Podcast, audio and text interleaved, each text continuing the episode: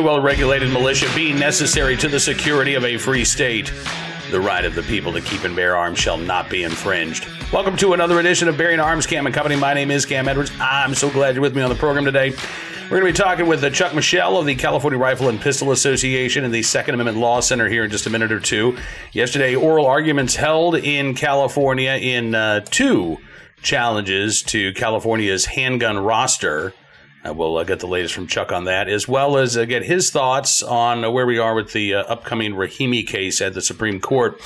Uh, before we get to that conversation, however, America's Biden's America, well, it's crushing us. You've got companies laying off tens of thousands of workers, one after the other. Americans working two jobs just to get by. Inflation pushing hardworking families to the brink. Just look at the price of lunch meat next time you go to the grocery store. And a digital dollar could be coming down the pipeline to completely destroy our way of life. The truth is, you need a plan. You know it, and I know it. And that is why you should call my friends at Goldco. So you can diversify your savings and investments with gold and silver before things get worse. They're a six time Inc. 5000 winner, 2022 Company of the Year with thousands of five star reviews. And they've helped people like you and me place over $1 billion in gold and silver. Right now, they're offering up to $10,000 in free silver while supplies last. And if you call them today, Qualified callers will get a free Ronald Reagan half ounce silver coin. So don't wait. Call Goldco at 855 412 3806 today. That's 855 412 3806. So, yes, things are continuing to heat up in the uh, courts around the country. You've got a, a, new lawsuit filed in federal court taking on Maryland's red flag law. Covered that at the Bearing Arms yesterday. But again, uh, action in the Ninth Circuit as well regarding California's handgun roster and all of the uh, models that are not available because they don't meet California's definition of a safe handgun, uh, including micro stamping, uh, loaded uh, chamber indicators, things of that nature. Now, the future of California's handgun roster very much in doubt after uh, oral arguments yesterday. Let's get the latest from Chuck Michel of the California Rifle and Pistol Association and the Second Amendment Law Center. Take a look and a listen. Chuck, thanks so much for coming to the program, sir. A lot of stuff to talk about today. Glad you could be with us for a few minutes. Yeah, the action is hot and heavy in multiple multiple places. So I'm glad I'm uh, get a chance to tell you about it. It is. We're going to be uh, verbally jet setting around the country here over the next few minutes because um, we're going to talk about the Rahimi case uh, at SCOTUS. But before we do that, I want to touch on the oral arguments yesterday regarding California's handgun roster. Um, we had a good decision at the district court level, correct? Two good decisions, actually. There's two sort of parallel cases. Uh, the CRPA's case is Boland, and then there's a Second Amendment Foundation case, uh, Renna and they were both argued one right after the other in the Ninth Circuit yesterday. Okay, so we're we're talking about you know California's handgun roster for folks who don't know. Uh, in order to be sold in the state of California, the state mandates that you have to have micro stamping, you have to have uh, what a, uh, loaded chamber uh, indicator, a loaded chamber indicator, and a magazine disconnect lock, so that if you have one round in the chamber but no magazine in the gun, it won't fire. Okay, and unless you have those things, uh, no handguns, uh, or you, you just can't sell that handgun model uh, in California. So, uh, just briefly, I know we, we can go into the legal weeds here, but um, how do you feel? I mean, the Ninth Circuit historically hostile to our Second Amendment rights. How do you feel about how yesterday's oral arguments went? Well, we had we had a, a, a three judge panel, and two of those judges were definitely one was particularly hostile, uh, and she just wanted to monopolize the entire hearing. I'm trying to shut my phone off for you. Uh, she wanted to monopolize the entire hearing uh, and and just ask a bunch of questions that were way off base, way off track. You know, the, Bruen laid out the, the way you're supposed to approach these things, and there's been a lot of distortion of what that what type of arms are protected under keeping the, the, the text of the Second Amendment to begin with, and then what historical analogs meet the the requirement of of uh, a relevant analog uh, that would show that the founders would tolerate the kind of law being uh, challenged uh, today.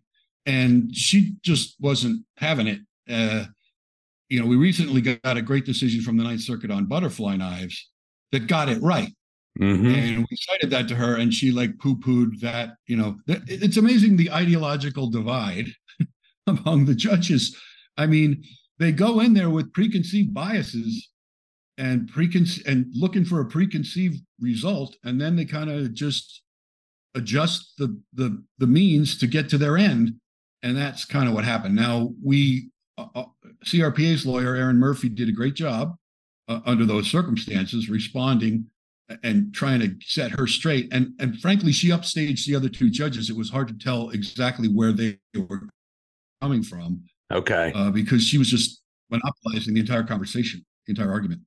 Okay. All right. Well, we will uh, keep our eyes on what's going on in the ninth. I, I gotta say, we're yeah. probably going to lose that two to one.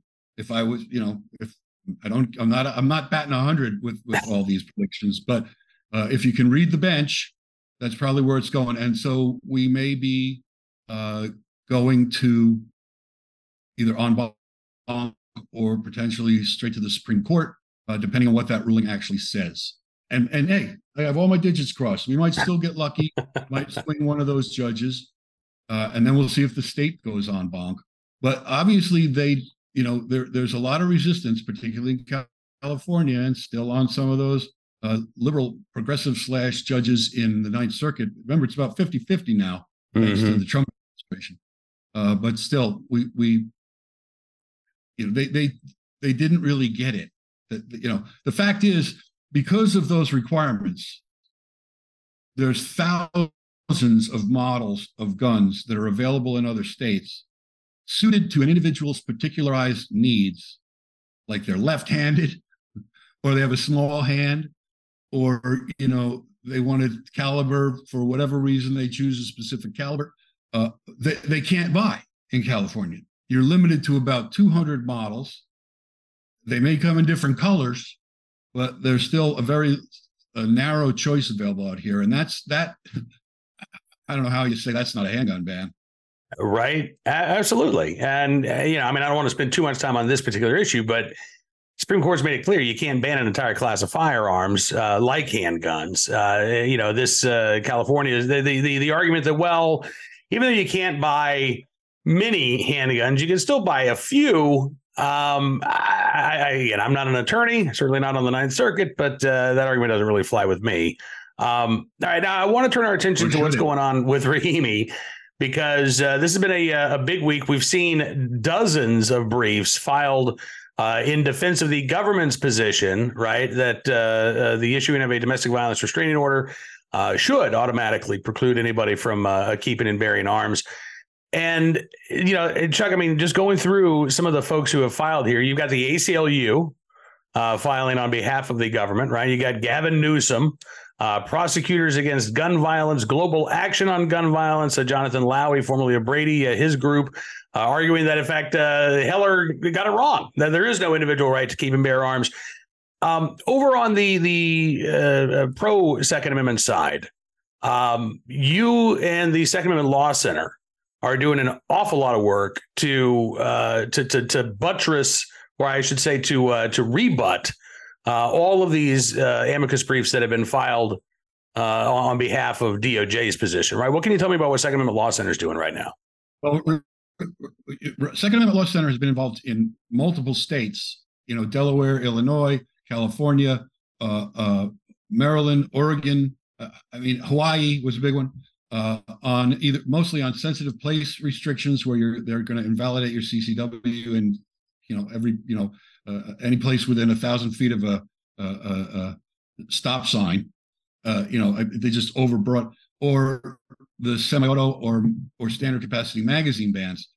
Uh, and so we've been doing a, a, great job there. In fact, one of our briefs was cited by the Hawaii court in ruling that this the Hawaii's law banning CCWs in most of the throughout most of the state was unconstitutional. But Rahimi is our heaviest lift by far so far. Uh, there's almost 40 briefs filed by all the usual suspects uh, and and it's interesting to see who filed these briefs because they really are the leaders in the gun ban movement in, in the gunman cause. Some of them are are you know women's rights. You know, domestic violence is a serious concern. Let's not uh, uh, misunderstand. You know what I'm saying here.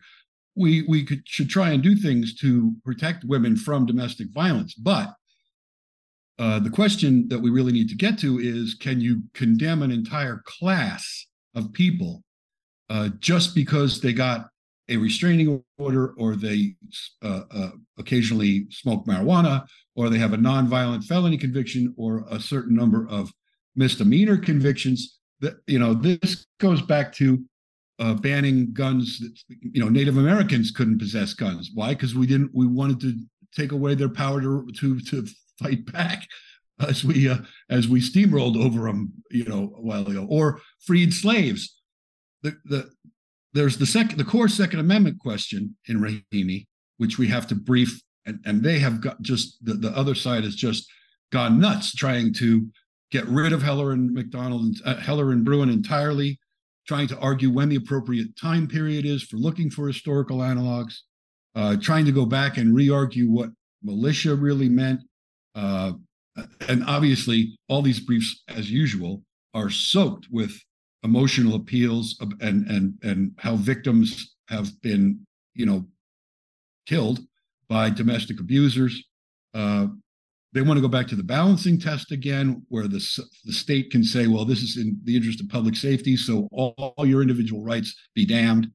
Um, but the big issue aside from those second amendment questions is is this due process question. And due process uh, you know you you in the 14th amendment and one of the other bills of rights you are entitled to due process uh, before you can lose your rights. So if you're going to be convicted of a crime you have to have an indictment served against you and you have the right to see what your wit- what witnesses there are against you and you have a right to go to trial and you have a right to a jury of your peers at least in theory uh, so that's all the due process argument so we're going to have to brief not just the second amendment arguments but also this due process argument about how people should be entitled to individualized due process. You can't just say that because you smoke marijuana, you can't own a gun. What, what's the connection there? There has to be, you know, if, if somebody smokes marijuana and it makes him violent or her violent, hey, that's a different question. Let's look at that individual and see if he or she should lose her Second Amendment rights. But you can't just say anybody who ever smoked a joint can't own a gun. Uh, which is what some of these classification bans do. Yeah, because Rahimi is not the only case dealing with uh, Section 922G, right? So you've got uh, uh, Range versus Garland out of the Third Circuit, and that deals with a guy named Brian Range who was convicted in Pennsylvania of a crime that was it was a misdemeanor offense, but it was punishable by more than a year in prison. And so under federal law, that means that Brian Range is a prohibited person. This was a non-violent misdemeanor. He apparently uh, falsified his income on a, uh, uh, I believe it was a food stamp application. Um, then you've got the cases. Uh, there, there are a couple of them uh, out of the Fifth Circuit, but I know that there have been some others around the country dealing with unlawful users of drugs uh, possessing firearms.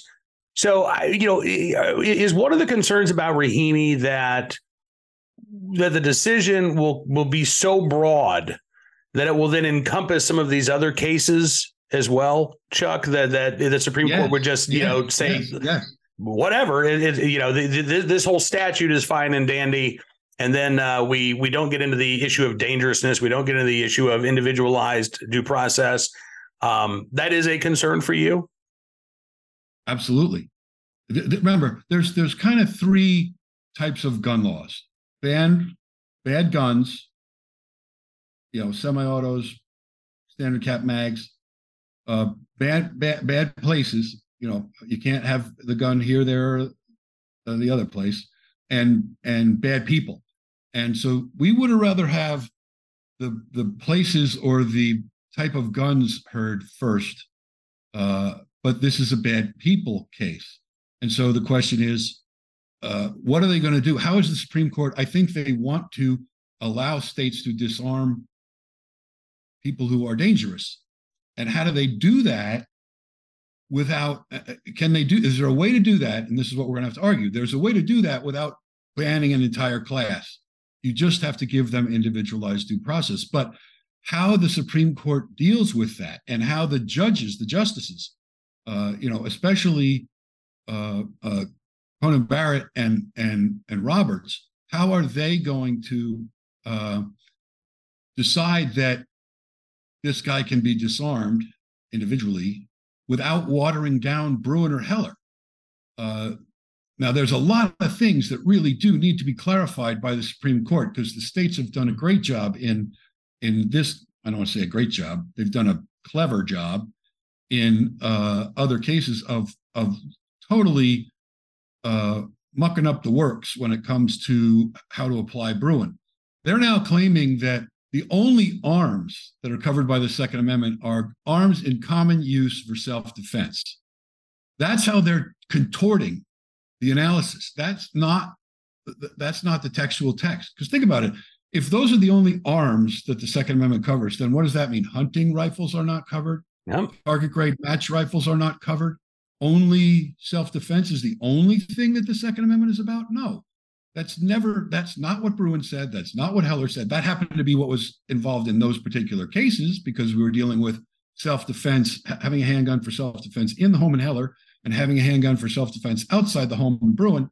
But but that's not to say that they can ban, you know, uh, uh, target rifles or hunting rifles. But that's the way the state has gotten gotten some courts to read it. So th- that needs to be clarified. You know what this they're going they're trying to go back to a two-step process. It's not supposed to be a two-step process. Step one is just a question: Is it a bearable arm? If it's a bearable arm, then it's presumptively protected. Now they're going to get into grenades and all this, and there's a difference between things that go bang and things that go boom. Indiscriminate arms, maybe that's where some kind of a line is drawn. I, am not saying where the line is drawn because right. I don't know. That's for the Supreme Court to say. But uh, uh, the fact is that it's been distorted. The test has been distorted successfully in some cases by states. Then the second question is okay, what are the relevant historical analogs that actually serve to show that the, to- the founders would have tolerated this?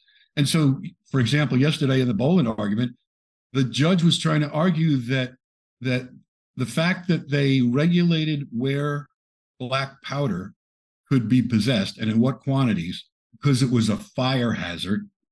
Remember, everything's built of wood, you know. Uh, so they don't want to have fires. They don't have the fire department rolling up in a red truck with a fire hydrant. Uh, so there was a lot of regulation of storage, fi- uh, powder storage. She's ready, willing, and able to accept that as oh, the same thing. It's a safety protocol, and but that's not that's not the test. You're supposed to say why did they regulate it, how did they regulate it, and why did they regulate it. And in the case of those storage laws, they how was quantities and and where and how was limiting quantities. And that's not the same as imposing uh, a loaded chamber indicator or a magazine disconnect lock on any handgun that's sold. There was also proving laws where they would test a barrel to make sure it didn't explode. And so, but all these laws were limited. This were not like a national program. And that's not a bad idea to have some kind of manu you know, I'm not against all manufacturing standards. I don't want to have guns that explode. Of course, that's not going to last long because as soon as one does, that manufacturer is going to be sued out of business. The problem, right? Plaintiff lawyers are circling like vultures, waiting for that to happen. Uh, but but you know, if you want to have a test that says this barrel will understand certain will withstand certain uh, psi and it won't blow up on you, that's probably not a bad thing. But then to say, before you can buy this gun, it has to have a feature that you probably don't want. Police don't want, you know, a, a, a magazine disconnect lock because they may need that last round. Uh, and uh, they don't want a loaded. There's so many different kinds of loaded chamber indicators. The, the state of California basically wants you to put on the side in you know braille and 14 different languages. You know that th- this is how you can tell if this gun is loaded. It's not just a simple peephole which by the way screws up ballistics even putting that in but but so this is just the, the, the second test that we have to try and flesh out going back to rahimi is what are relevant historical analogs that actually can be used to show that the founders uh, in 1791 would have tolerated a modern day law. And so judges will bend over backwards to say, "Oh, this is good enough It shows the found the founders would, uh, you know, they were concerned about gun safety, so this is all about gun safety, so we're going to uphold this law. Okay. So the question in Rahimi is what bans against per- certain po- types of people were there historically that would reflect that would show that there was some kind of tolerance. and so they have to point to disarming Native Americans and disarming freed slaves because those were the things that that uh, really those were the, the groups that we didn't want having guns and Catholics. Don't forget yeah. the Catholics, right? Yeah. yeah. I mean, you know, there's been all kinds of uh, political uh, uh, disfavored groups that they'd love to disarm, and that's that goes right back to how about Jews in in in, in Nazi Germany? I mean, you know, it, it, first thing you do, you take away the guns, and then you can dominate that race or that religion. So. Yeah. That's the second test that we hope Rahimi will clarify. So there could be some good coming out of it if it really straightens out some of the things that the courts have been doing wrong below. But the risk is that they will approve some kind of a blanket uh, ban that lets the state, you know, say Catholics can't have guns, or you know, people with you know uh, uh, over six feet tall can't have guns. Whatever the distinction is that the state artificially wants to draw. Yeah, Hey, listen, we've only got a couple of minutes left here, but I want to ask you, um, what can we do, I mean, us non-lawyer types uh, who are, you know, we don't just want to be sitting on the sideline, but we're not going to be arguing in front of the Supreme Court. What can we do right now to help uh, folks like yourself, Dave Kopel, uh, Steve Halbrook, you know, all of whom, by the way, are part of the Second Law Center. Um, what can we do to help your efforts in in pushing back against, you know, this onslaught of uh, amicus briefs that have been filed? So as I mentioned, this is this is this is the heaviest lift we've ever taken on, and it's probably the most important in many respects. I mean, this is a Supreme Court case. Whatever the United States Supreme Court says applies nationally will be used for or against uh, uh, gun laws in the future uh, that we want to challenge. And there's plenty that shouldn't be on the books at all. So we really need people to help support the Second Amendment Law Center. Right now, we got a little promotion going on where you get a challenge coin that shows you're, you know, kind of member of the team. Folks know what a challenge coin is. This is something that the military used to give out. Like everybody who was on a certain ship uh, would get a challenge coin for that ship, and then uh, uh, it shows you're kind of part of that team. Uh, people got them for uh, good performance or heroic acts or whatever, and then it shows you're part of a, of a kind of an elite group.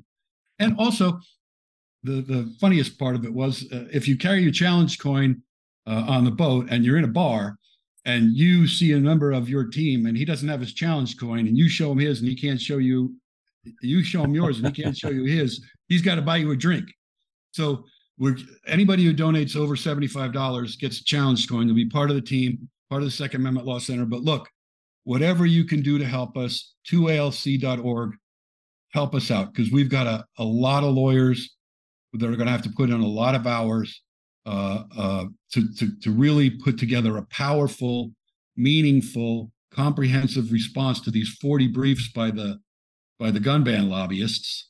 And when is your uh, deadline? When when when when do uh, when do the uh, briefs in support of the plaintiff have to be filed? In, in like, uh, uh, I want to say, I think we're seeking an extension, so it would be like three weeks or four weeks. Okay, but it's coming up fast. Yeah, coming up fast. So, you know, we need folks really now.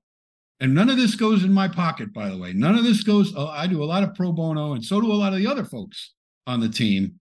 But there's some folks with other groups that, you know, uh, we want to help support, uh, not just with finances and funding. Remember, the parties to the case, and by the way, this is a federal public defender's case. Mm-hmm. A, no, this is not a gun rights group case. Uh, but the parties to a case cannot write, they cannot fund, they cannot uh, contribute really to an amicus campaign. It has to be done independently, and that's why the T- the Second Amendment Law Center really uh, plays a critical role in not just in all these cases, but in Rahimi, Rahimi now is the front and center spotlight, urgent action required fast. So whatever folks can do to help us out there, and sign up for our bulletins there uh, on 2alc.org, so you keep you're kept in the loop you can sign up for uh, the national alerts. You can find up, find up, sign up for alerts for your specific state. You know, we're involved in all those battleground states. We're doing the Lord's work. So, you know, help us get it done. Help us bring it home. We need a win in Rahimi. We need some things clarified, but we do not need to have give the state and the state the ability to say that uh, you know if you if you drink too much Gatorade, you can't own a gun. I mean, it, it, there's got to be some kind of some kind of uh, uh, uh limiting principle. Yeah. Yes. Yeah. Thank you. Yes. Absolutely. Um, all right, listen, Chuck. Unfortunately, my limiting principle is uh, I'm running out of time here. So um, I will say thank you again for joining me on the program. I know we're going to be having you back again very soon. There's, as you say, there's stuff going on all over the country that the Second Amendment Law Center is involved in. California Rifle and Pistol Association, obviously, uh, ground zero for a, a, lot of the anti-gun efforts. Uh, the, the, state of California yeah. is so is a hot week in the in the Sacramento. This is the hot week. Okay. Newsom's up there pushing stuff that he pushing his baby. So there's going to be some bad stuff coming through. There'll be another round of legal challenges that we have to file. Well, we had Rick Travis on uh, just a few days ago, and I know we're going to be having Rick on again here very soon. So again, man, I appreciate uh, you carving out a few minutes of your day today, and uh, I would encourage folks head over to Second Amendment Law Center, uh, and again, you know, help out. This is we're in the fight. Well, thank you as always to Chuck Michel for joining us on the program and looking forward to uh, having him back again here in the not too distant future. Right now, let's turn our attention to today's armed citizen story, our good deed of the day, and our recidivist report. We'll start there.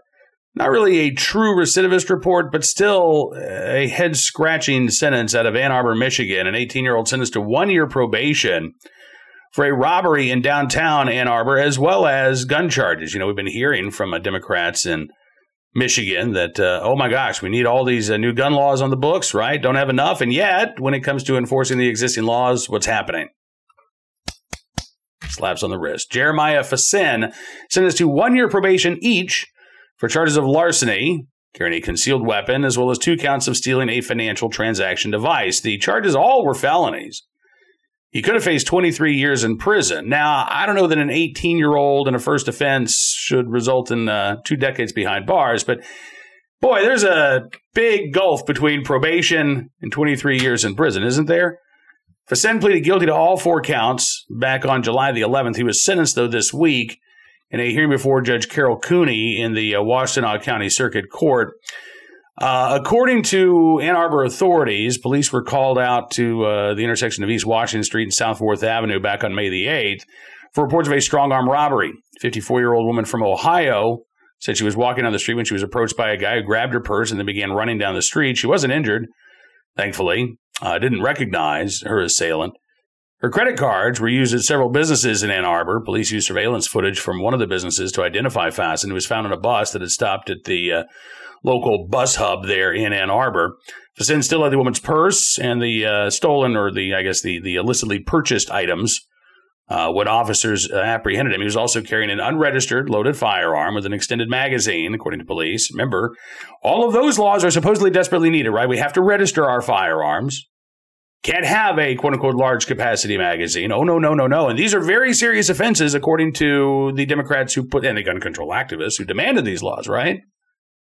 And yet, here we are, Mr. Fasin charged with those counts. And uh, ultimately, no consequences for that whatsoever.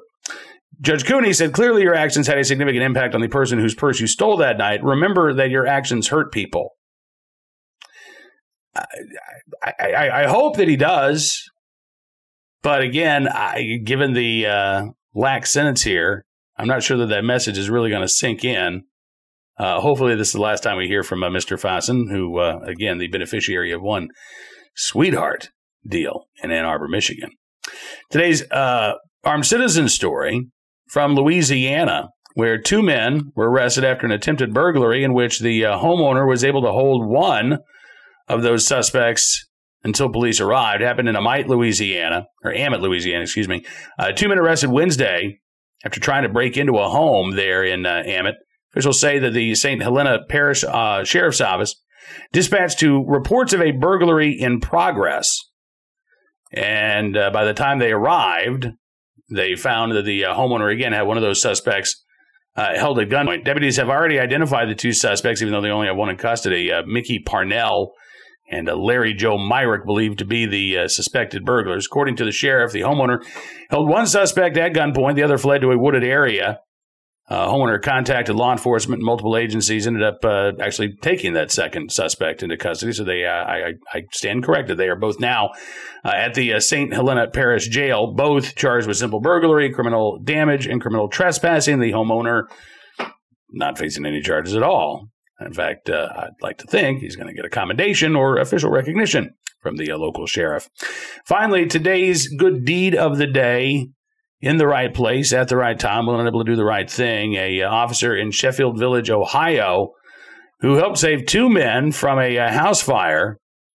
Uh, they were asleep in the home at the time when the officers saw the fire outside. There's a, a shot from the officer's body cam. Apparently, a, a fire pit uh, in the back of the house had not been fully extinguished and uh, ended up catching the home on fire. Patrolman Kevin Bing was uh, out on patrol when he spotted the glow of the fire behind that home. He uh, went to take a look, saw that the uh, flames were starting to spread. He had a small fire extinguisher and he tried to extinguish the blaze himself, but was unable to do so. And then he realized, okay, I got to switch here from trying to put out the fire to trying to get the folks inside that home out. So he uh, opened the front door, called out to a guy who was sleeping on the couch, Hey, man, your house is on fire. Get out. Guy wakes up, Really? Officer says, Yeah. Oh, bleep, says the guy before he uh, takes off. Man ran outside, but his roommate was still asleep in a back bedroom. So the uh, patrolman uh, started pounding on his window uh, and uh, was a little disoriented, didn't quite understand what was going on at first, but uh, within a couple of minutes, or moments rather, did understand the gravity of the situation and headed outside as well. Uh, Sheffield Village Police Chief William Vizalden says the biggest issue here the lack of working smoke detectors inside the home. So, without law enforcement present, would they have ever been notified? Would they have ever found out before it was too late? No doubt in my mind, two lives were saved due to the actions of Kevin Bing. So, there you go. In the right place at the right time, willing and able to do the right thing to save two lives. Kevin Bing there in uh, Sheffield Village, Ohio. We thank you, sir, for your very, very good deed. Now, that is all the time we've got for you on this edition of Bearing Arms Cam and Company, but don't forget to check out bearingarms.com throughout the day. We're keeping you up to date on all of the latest Second Amendment news and information from all across the nation. I'll be back with another edition of Cam and Company on Monday. But we'll be updating the website throughout the weekend. We've got the latest on Tennessee's special session. It looks like a special session uh, may expire without any new gun control measures passing. So we'll uh, get you caught up on those stories and more I got to go answer that phone call now. But uh, I'll talk to you again soon. Until then, be well, be safe, and be free.